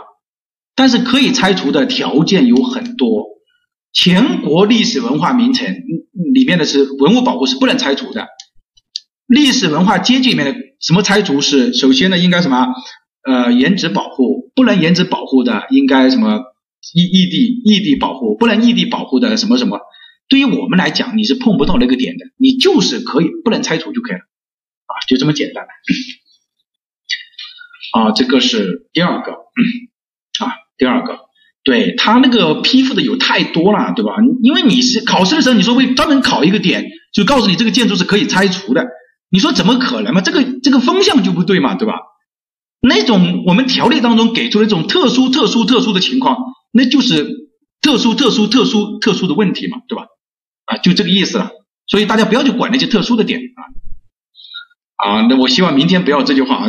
我在听课的时候，我听韦老师说，历史建筑不能拆除，然后立马就有人啊，或者是别有用心的人拿来说，你看可以拆除的，他讲错了啊。好，我们接下来再来做啊，四点三点三条里面有很多啊，这个我们不要去管它啊。总之，大家看这个表呢，你就会发现一个问题，什么问题呢？对于历史文化街区里面的建筑，除了和历史风貌相冲突的整治拆除之外，其他的我们一概。不能什么？不能拆除啊！记住这个就可以了啊！记住这个就可以了。那你在考试的时候，你为什么就不答呢？好，我们来看一下啊啊，关于这个道路交通这一块，道路交通这一块啊，一一在历史文化街区以外建立更大的这个，然后呢这一条，历史文化街区内不得设立高架桥、立交桥、高架轨道。客运枢纽、大型停车场、大型的广场、加油站。好，我们来看啊，地下轨道显现不应穿过历史文化城区。二零一九年，这个穿过了历史文化城区，有的人很聪明的，这个历史文化，这他说他是这样说的啊，我们当时都很想笑。地下轨道交通。如果是为了公共服务的，可以啊，适当的在历史文化允许在历史文化街区里面。如果是什么什么的，不不应在历史文化街区里面。什么什么，反正就是说，可以在里面也是也是有道理，不可以在里面也是有道理。你就是为了这两分嘛，对吧？但很可惜啊，你把我们当什么来糊弄啊？我们天天拿这个在这个地方，对吧？这个是第一个啊，当时大家都很都想笑的啊，因为他不能确定这个轨道交通啊，他觉得你看行不行？对于你来说就是不行嘛，啊，这个是第一个。第二个，这个地方有个加油站，看见没有？啊，有人要说老师，我没有在核心保护范围之内。那你看，你看这个是核心保护范围线，我是在建设控制地带里面，应该怎么办？要迁出啊。我们讲了历史城区都要迁出，何况你是什么建设保控制地带，就是我们说的保护范围嘛，对吧？那你说你要不要迁出？你自己说，都不要我说了。啊，也有同学是这样说的，因啊说的很有道理的哈，呃，加油站没有在这个核心保护范围之内，如啊历史风貌符合要求的话，就应该怎么怎么，不符合要求又怎么怎么。这个我们觉得对吧？其实你不懂嘛，说白了对吧？那么我们说这个不行啊。啊，第三个我们来看啊，就是大型的这个加油站，还有就是我们说的路行不行？这条路行不行？他说规划了一条路横穿过去行不行？当然不行嘛。这个能不能拆除这么多的历史建筑行不行？他拆除了，你看沿着这个，他说拆除了很多的历史建筑。这一路都拆除了历史建筑，行不行？不行啊！还有就是文物保护单位都拆除，文物保护单位都拆除啊，行不行？也不行啊！大家去做这个题目，其实这道题目很简单的，啊，这道题目很简单的啊，呃，要特别注意啊。这个呢是关于啊几个，我这个呢已经是很明显的哈，这个已经说了很多遍了哈。啊，我刚刚有个同学就问说，轨道交通显现能不能穿过历史文化街区？那么现在告诉你啊，no，sorry，no 啊。好，历史文化街区已采用宁静化的交通设施啊，这个没有啊。历史文化街区的街道已采用原有的这个街道名称啊，这个我们也前面也讲过了一下，对吧？比如说杜甫草堂，对吧？那武侯祠，比如说武侯路，那听着过去多好的，对吧？结果你不改，你不是武侯路，对吧？你你改成什么呃幺二三路啊什么之类的，那当然就破坏了它原有的这个什么这种文化底蕴嘛，文化底蕴嘛，是不是？啊，那么这个呢，指的是啊这个一九年这道题目其实很简单，第一这条路呢要打出来，第二呢，这个这个不能选线，不能在这个地方。第三，加油站。第四的话，文物保护单位不可以去动它。第五的话，这个地方建商业设施，你你增加一些商业设施可以，但是你看你这个体量行不行？你看你这个体量，你这个体量行不行？你这个体量行不行？这个体量也不行嘛。好，我们再来看啊。好，我们再来看啊，就是关于啊市政工程的，市政工程的呢，其实没有必要啊学习那么多，嗯，大家只要记住这个地下辐射为主就可以了，然后采用也采用综合管沟，其实这个我觉得就不需要再讲了，啊，已经很简单了，当然是以地下铺设为主了。我们前面刚刚还讲了，你最好是不要出现什么电啊、水啊这个，对吧？让人家这旅游的人啊一一看就发现，哎，其实我还是置身于现在的这个社会当中，对吧？啊最好是地下铺设，美观一点嘛，这个是是不是很简单的道理啊？第二个就是，如果你实在是有有有条件的，对隐蔽啊，隐蔽隐蔽化处理，然后呢，综合管廊和管沟啊，大家很喜欢我上课的原因是什么？就是我能为大家节省的地方就给大家节省啊，因为这个大家不会去考很多啊。好，我们再来看这个地方呢，给大家总结了一下啊，这个对实物呢很有帮助。那么，如果你听了实物的话呢，本质上你也听过这个内容，就是该保留的要保留，对吧？我们说过了，要保留什么历史遗留的这个设施嘛，对吧？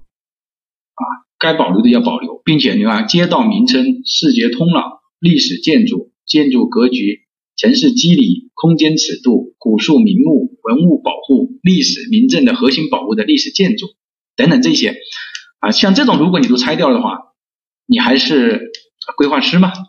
对吧？你你还是这个作为这个自然资源局的同志吗？啊，这是当然不行的，对吧？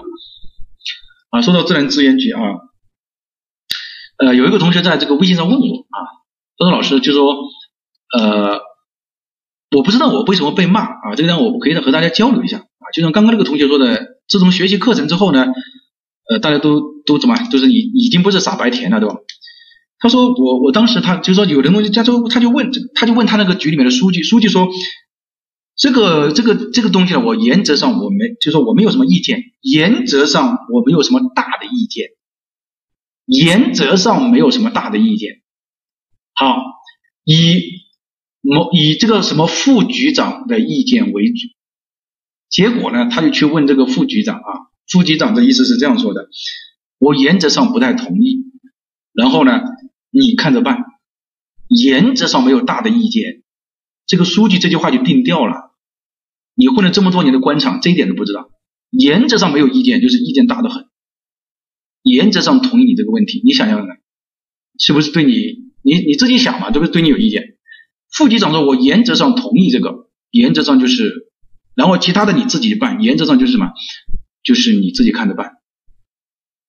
得罪人的事情，怎么？都交给你来做了，所以有些时候大家要记住哈，原则上的事情就有问题了。好，其对副局长对你很失望啊，因为书记说了，原则上我有太大的意见，以副局某某副局长的意见为主。其实这个就是类似于你接过金的函去，你还去跑去问副局长，你说书记说了，他原则上没有什么问题啊，原则上没问题，就是问题很多哈。我们接下来往下看。啊，会议纪要上经常写原则通过啊，是不是？是不是写原则通过？是不是这样写的？你自己你就知道原则通过，你说你自己是有多少问题吗？通过和原则通过本身上，你看原则通过，大家一看都知道很多问题啊，那是迫于一些各种问题原则通过嘛，你自己应该很清楚嘛，对吧？好，我们再来看啊。第一个是该保留的要保留，像这种你看你是千万不要去做的，不管你是在哪一个阶层，你都不要去做的。规划编制也好，管理人员也好，这个动不得。第二个该迁走的要迁走啊，就说工业、大型的市政设施、易燃易爆放射、腐蚀性的这个东西啊都要迁走，明白这个意思没有？这个都要迁走，这个是第二点啊。我们前面已经讲了，第三点该改善的要改善，就是人居环境啊，增加绿地啊，增加基础设施啊，增加停车设施啊，对吧？对吧？这个要都要求进行这个然后不该增加的不能增加，比如说你不能增加什么高度的、体量的色彩，不能增加什么仿古建筑、街市、加油站啊，不能增加大型的高层建筑啊、市政设施啊、高架桥啊、轨道交通、加油站，这些都是不能增加的，就不能增加，对吧？是这个意思。啊，其实这我们来看一下吧，我们学了这个规划，我们来做这道题目吧，我们一起来做一下。其实这个规划呢，也就什么，也就掌握了。他说某市作为历史文化名城，市政府为了保持城市的特色。改善人居环境，你对旧城区内的一个居住街坊进行环境整治和适度的改善，对吧？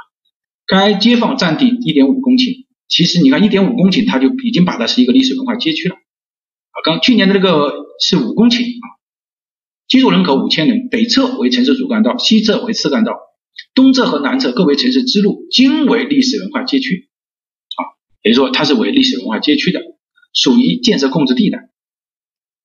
街坊内大部分的建筑为传统民居，建筑质量较好，也就是说你不要去拆它了，是不是这个意思啊？你不要去拆它啊！我其实我们后面讲实物，冲刺班讲实物的时候，我就会这样讲。第一，要告诉你呢是历史文化街区；第二呢是告诉你说，呃，传统民居建筑质量较好，也就是说你不要去拆它，少量为二十世纪八十年代末的建筑，图中标有陈述。比如像这个地方它标有层数，这个地方标有层数，这个地方标有层数，标有层数，像这种它就告诉你说这个是二十世纪八十年代末的建筑，也就是说这个建筑不是属于传统建筑，能不能动它可以动它，风貌协不协调就看你了。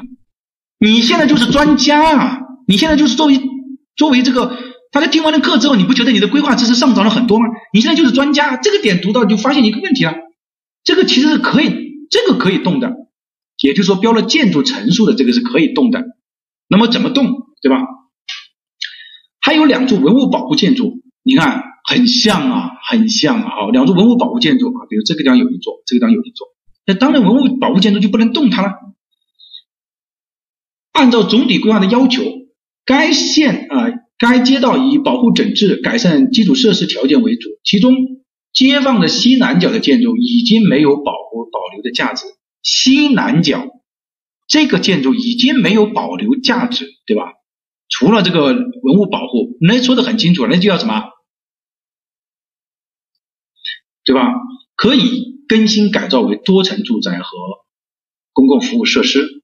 同时，为了保护传统风貌和鼓励使用公共交通，机动车可以不按照这个标准去进行建设。也就是说，你在评析的时候，千万不要提机动车位的事情，因为他已经告诉你了，你就不要去管他。他说不要按照居住街坊的标准去进行设计，也就是说，你不要去考虑机动车这个数量的问题。规划方案啊，我们来看规划方案，除了新建车道、步行道和几栋建筑外，基本按照原有的传统格局进行了整治。这个话的什么意思？人家保留了什么？原来的空间尺度、机理、格局都保留了。现在问你说，对该方案的优点和缺点进行进行什么？进行分析并说明理由。好，那我们来看一下，第一个，这个其实就是告诉你了，这个是它的优点吧？是不是它的优点？啊，该方案较好的保留了原来的空间尺度、城这个街坊的机理，对吧？这个是不是？第二个，他说了，这个八十年的这种建筑可以进行。那么你看，他把它变为了公共绿地，合不合理？当然是合理的，对吧？是不是合理？当然是合理的。第三，原来的路网，原来的路网，你看是这样的，对吧？是这样的。而现在的路网呢，我是通过这样的方式，你看打通了。这个消防打通了这个消防格局，看见没有？打通了这个消防，对吧？人家是保留原来的这个，你看打通了消防，是不是合理的？当然是合理的。第三个，我们来看原来的一些没有增加的公共服务设施，你看像这个原来是没有绿地的，那我增加了绿地，当然也是合理的。所以我们来看一下优点是什么？好，街坊内的环境得到改善，增加了绿地。这个就是我最近天天在答疑的问题，就是实物答疑。因为每一道题目，我每一个都要看，前面就是告诉你点，后面就是告诉你原因。第二个，街坊的居里和合院的格局均得到了较好的保护，三分呢。但凡你读了题目，这三分就到手了。第三个，我们刚刚讲了那个，就是道路交通的，人家人车分流，减少了干扰，对吧？两分就到手了。前面还有一部分就增加了幼儿园、停车场、公共服务设施，迁走了工厂。我们说了，该迁的要迁，该保留的要保留。你看这个小型的工厂在这个地方它已经没有了，它增加为幼儿园了，是不是非常好？哎，回到这个地方啊，该保留的要保留，该迁走的该改迁走的要迁走啊，该改善的要改善啊。你看绿化景观对吧？增加公共服务设施，然后呢，缺点是什么？缺点就是它破坏了文物单位，违反了相关的法律法规。这个地方我要说明一下哈，免得大家天天来。就说有人是这样说的，就说你这个，呃，比如说你在建设用地范围以外新增了这个工业园区，不合理。他是这样说的，我说你这个会扣掉一分或者是零点五分，为什么？这个根本就不是合理不合理的问题嘛，就是没有商量的价值啊。合理意思说还可以讨论一下，哎，这样合理，这样不合理，你是违反了城乡规划法，就是不是合不合理的问题了。对吧？你看他这个地方告诉你是什么？破坏了文物保护单位，违反了有关的法律及法规。他没有说你合不合理的问题啊。这个就是措辞这个方面有些时候要注意啊。你何必呢？对吧？呃，这个我这一点我说清楚了没有？应该说清楚了，对吧？不符合规范就是不符合规范，不要说呃不合理。不符合规范就告诉你你不符合规范了嘛？这个还有什么好说的？不是合不合理的问题啊，对吧？啊，这个呢是你看，然后西南角新规划的建设用地啊，环境不协调。我们来看一下，你看你这个地方是什么？就是环境不协调。你我是坡屋顶，你是什么？你是大体量的，大体量的，对吧？你是大体量的。好，呃，包括呃次干道开口过多。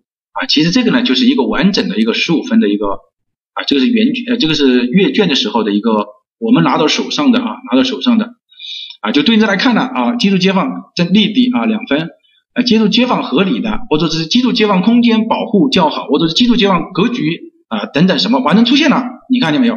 这个地方格局这个看见没有？两分哦，看见没有？机理是一分哦，所以我们才说这些字。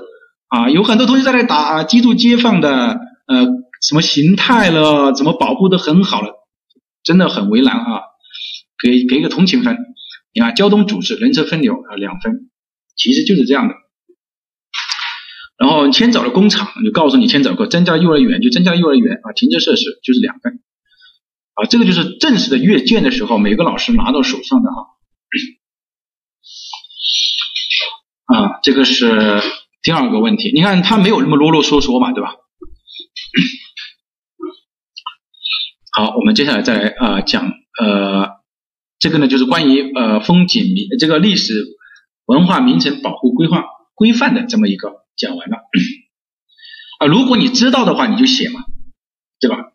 如果你知道是违反了城乡规划法那你就写；知道违反了土地管理法你就写；如果你不知道的话，那你就违反了相关的法律法规嘛。大家不要担心，其实实物我认为是最不需要担心的。但是为什么？你看我们经纬每年都说经纬的前三科啊非常好，很多人都是有九十班的同学在这个地方就说，呃，老师我只剩下实物了。这个真的是没有办法，因为它总是有一个线。你看从零零年到现在二十年啊三十年，总共才二点七万的规划时，二点七万的规划时，考了这么多年。其实大家要想一下，你所获得的那个通过啊，通过那个利啊那种情况啊，如果按每年百分之十，每年百分之十是不止两点七万人的，对吧？这个两这个百分之十其实是有很大的也另外的一个因素在里面估测出来的，就是说它是统计拿证的人和当年我某个省报的这个人来的，但实际上有些时候并没有达到这个，大家要要注意啊。啊，现在我们国家大概就是两点七万人啊，规划师，呃，每年报考的人数就有很多啊，好，我们接下来往下讲啊，这个这个应该没有问题吧？啊，这个应该没有问题。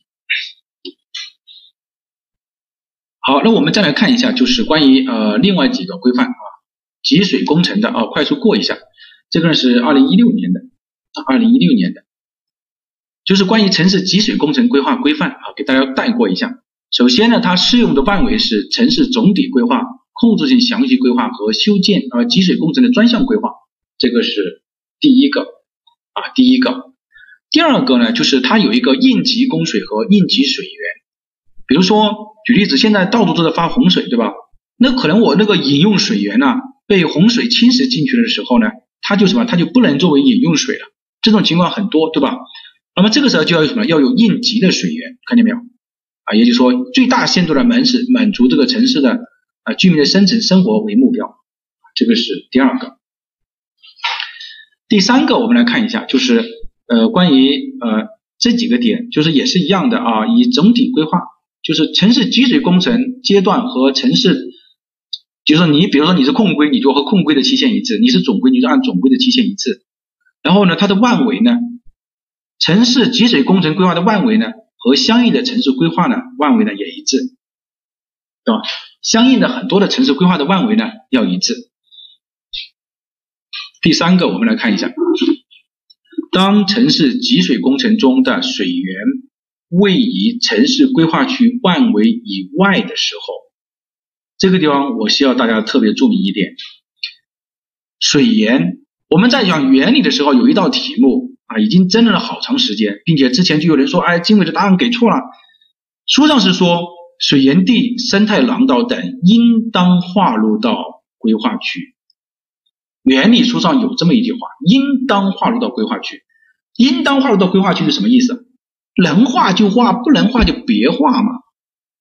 不是说水源地一定要在规划区里面。之前我还讲过这个例子，我说都江堰和成都，对吧？那成都的水源点就没有办法划入到成都的这个规划区范围里面来，那怎么办呢？对不对？我们说能划入就划入，不能划入就不划入。这个点在原理的时候有，那么现在规范当中呢，在二零一六年的规范当中呢，明确把这句话写出来，这个是第一个。第二个就是水源地和输水管道应该纳入到城市集水工程的范围当中去，就说你那个呃水源地和应该划入到我这个集水工程规划的范围当中去，并不是说我这个规划区的范围。呃，五点一点三条呢，应当进行这个流域的这个供需平衡分析。我们来再来看一下，呃，五点二点一。五点二点一条当中，按照优先优用的原则来合理配置，就是你看，城市集水水源应当根据当地水资源条件啊，优水优用。什么叫优水优用呢？就是说我这个水的质量好，那我就要用在需要这个质量好用水的地方。比如说我我要满足饮用水，那我首先就是把优水要满足饮用水。第二个。比如说我是中水的利用，我比如说浇洒道路，那它的它的质量叫中水就可以了，那就是中水中用嘛，是这个中水哈，是吧？那么就是要优水优用，这个是第二个。啊，第五点二点三条，城市地下水为城市供水水源的时候，其水量不得允许大于开采量。这个呢，在考试的时候啊，这个是要注意的啊，因为这个是属于强调。但是呢，我觉得大家都不会答错啊，这个很容易答对啊。第五点二点二条啊，五点五条，污水处理再生水的利用率不能低于百分之二十，这个要记住了。考试的时候会考到啊，容易考到，就是说切水城市，你这个污水和处理水再生水的利用率不能大于啊，不能低于百分之二十，也就是说要大于等于百分之二十。还有就是八点一点六条。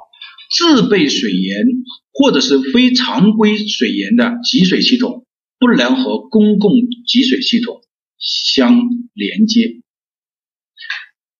明白这个意思没有？呃，这个上课是怎么上的？怎么怎么会？我我这个不是这个 PPT 看见没有？是这个规范啊，是这个规范啊。在考试的时候呢，这个地方呢已经出现过几次了。第一个就是。自备水源非常规水源严禁和公共集水系统连接，就是说说白了，就是你不能接入自来水了，明白这个意思没有？你自备水源和非常规水源你是不能接入自来水的，这个点已经考连续考了好多年。然后呢，就是你的再生水的利用率不能低于百分之二十，指的是切水城市的。第三个大家要注意一点，就是说你不宜低于，就是居民生活用水指标不不能低于八十升每人每天。啊，这个是关于几个概念的。然后呢，就是关于六呃，这个我们前面这些不讲吧。然后就是六点一点四，地形起伏较大或者供水范围较广的城市，宜采用分区分压供水。什么叫分区分压供水呢？比如说我一个城市啊，我觉得不应该这样啊，这样来举吧。啊，比如说我这个地方是一个区，假如说啊，这个地方是一个区，然后这个地方是一个区，你说这两个区。如果用同一个管道的供水的话，会怎么样？比如说我这个水啊，我在这个地方建一个高位水塔，会怎么样？大家但凡有一点工作经验的会怎么样？这个地方的高差可能只是六米啊，可以接受，但是这个地方的高差就已经是二十米了，你家的管子会爆，你家的管子受不了，明白这个意思吧？就是压力太大了，对吧？你这个管子就受不了了，可能这个地方的压力呢压的已经是。反向上级反映说是你们这个水压太大了，这个地方告诉你说，嗯，我这个压力不够，所以呢叫分区分压供水。自备水源能不能解读一下啊？百度一下就可以解决。自备水源，比如说我家里面我用压水井，行不行？有没有？有可不可以？可以的嘛，对吧？我自己抽地下水也叫也叫自备水源的哈。啊，这个是关于分区分压，其实大家根本不要担心法规原理。和相关真的，如果你报了经纬的班的话，真的不要担心。你但凡努力一点，你考试的时候你就会想到啊，韦老师天天在我面前念的，我都知知道了。好，分区分压搞定了啊！你看这个已经想出来了。第二个就是什么呢？就是分制集水系统。呃，真的不要担心，因为每年像经纬留下来的同学，绝大部分就说，哎，老师我去年过了三科，我今年实务没过，都是我去年过了三科，我报了去年报了三科，我有一科实务没过。实物没过，真的没办法啊！你强中自有强中手，一山还有一山高，我只能这样说。那你自己完全不复习，我也没办法，对吧？那除非是我就帮你考试了。好，六点一点五这一条啊，可以采用分制集水系统啊，就是对不同水质要求的，比如说举例子啊。假如说我这个地方是一个工业区，那我当然就满足工业用水就可以了。我这个地方是一个居住区，我就什么？我要满足什么？我要满足饮饮用水，所以叫做分制集水系统。呃，第六点一点六条啊，就是多水盐集集水，就是我一个城市对吧？哎，其实现在很多城市都是这样的。我这个地方有一个水盐，我这个地方有个水盐对吧？那你看啊，为啥？为啥城市这个不能过？你看你这个就。你这个表示你听课就没有认真听课啊啊！因为实物是人工阅卷嘛。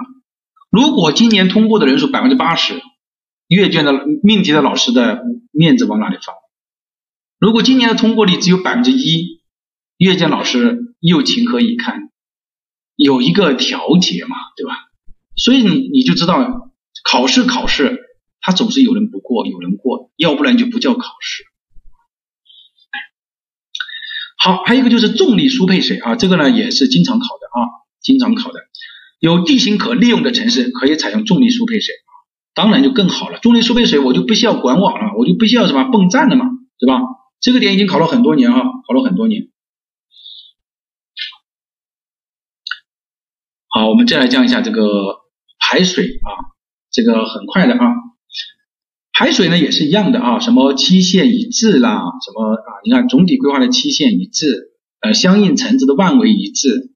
好，除了规划范围之外，我们看一下这个地方啊，城市移水系统，城市移水系统的服务范围啊，它是包括啊，就是你要考虑一下上游的啊，就是说你你在设计这个移水规划这个管网的时候，你是要考虑你上游的啊，这个是第二个。呃，我们来看一下啊，这个地方呃已经考过几次了。我打了红色的字的，就是常考的点啊。我没讲到的，你其实可以不去看了。三点三点二条，除干旱地区外，城市新区和旧城改造排水体制应采用分流制。这个地方其实说明了一点啊，就是说不管你是新区还是旧区，你都应该采用分流制，都应该采用分流制。这个是第一个。不具备改造条件的河流制的地区，可以采用节流式河流制。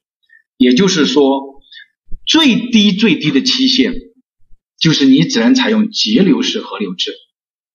这个还是不具备改造条件的地方，其他地方都一定要采用分流制。这个点要记住了，考试的时候已经考过好多次了，考过好多次了。就是，除干旱地区外。就说你干旱地区，那那不需要讲了嘛，因为这个是雨水，对吧？比如说，我就常年不下雨的地方，你我就不需要考虑这些。除了这个之外，最差最差的，你要用节流式河流制，其他的一律采用分流制。嗯，啊，相关讲过对吧？肯定会讲过的。然后是三点五点二条，城市污水的这个应采用管道或者是暗管，严禁采用明沟。这个大家我觉得可以理解吧？比如说这个地方是一个管道，这个污水在这个地方走，那当然应该采用管道把它什么，把它封起来，或者是采用什么，采用暗沟嘛。如果采用明沟的话，太阳当空照，花儿对我笑，早早早，什么一片气味飘上我心头，这个肯定就不行了，对吧？所以这个要采用什么？采用就是暗管或者是明啊暗渠或者是管道，不能采用明渠。像这个，我觉得大家都容易。答对，三点五点三，三点五点三这个啊，记住了，常考的点啊，新的标准已经变了，新的标准已经变了，是指啊，我们来读一下这个啊，大家现在不知道老师在讲什么，等一下你做真题的人发现，哦呦，原来韦老师讲的都是啊非常有用的，排水管渠应布置在这个雨污分流，在慢行系统或者是人行道下这个地方。经常是考点第一个，不宜穿越这个啊，截流干管宜沿河布置，道路红线宽度大于四十米的时候，排水管渠应双侧布置。比如说我这个道路红线超过四十米了，你这边也要布置什么呢？排水管，这边也要布置排水管，其实是这个意思啊，要记住四十米这个要记住了。呃，排水管其断面尺寸应按流量设计啊。这个大家如果做环保的时候，或者说就经常会用到啊。比如说 Q 等于 A 乘以 S，出现算这个流量的时候，S 是什么呢？S 就是面积啊，底层高。A 是什么呢？啊，那个这个就不要管了哈，大家就不要管。好，四点四点二条要记住了。四点二点二条指的是污水处理厂的选址啊，第一是便于污水再生和什么呢？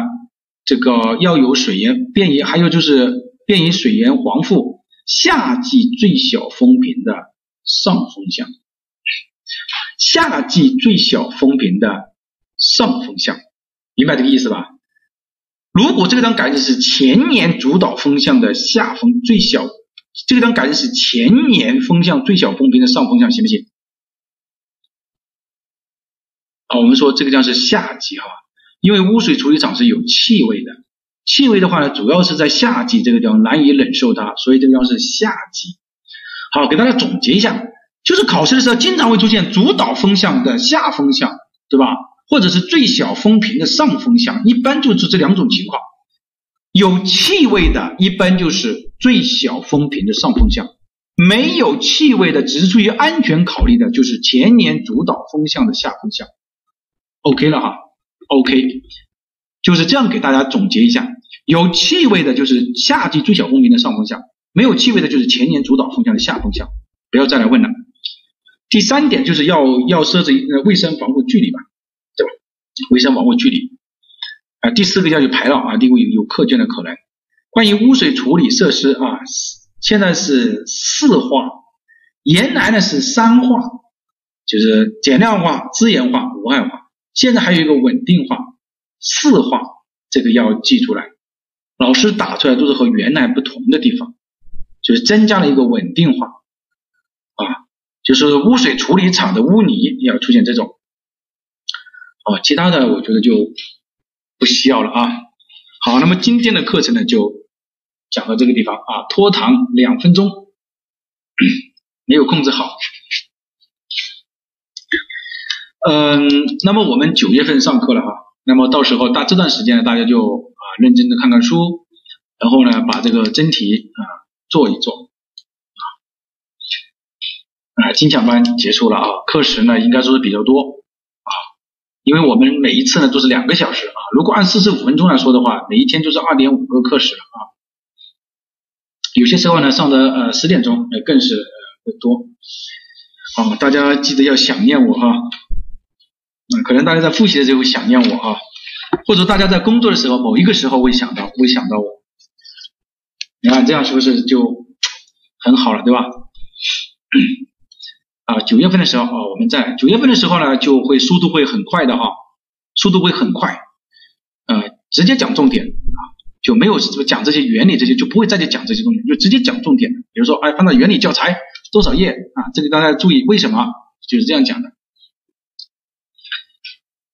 好，嗯，那么就讲到这个地方啊，讲到这个地方，嗯，不多说了啊，多说的话，有些时候感情就会，我们说离开嘛，就是越快越好啊。我们冲刺班的时候再见啊，九月份的时候再见。呃，为什么要在九月份的时候见呢？我们一定要等大纲出来，我们才敢讲冲刺班。大纲和命题结束了，我们才会来讲冲刺班。你不要来说为什么。如果你问这个问题的话，出门右转啊，好，大家休息了啊，再见，再见。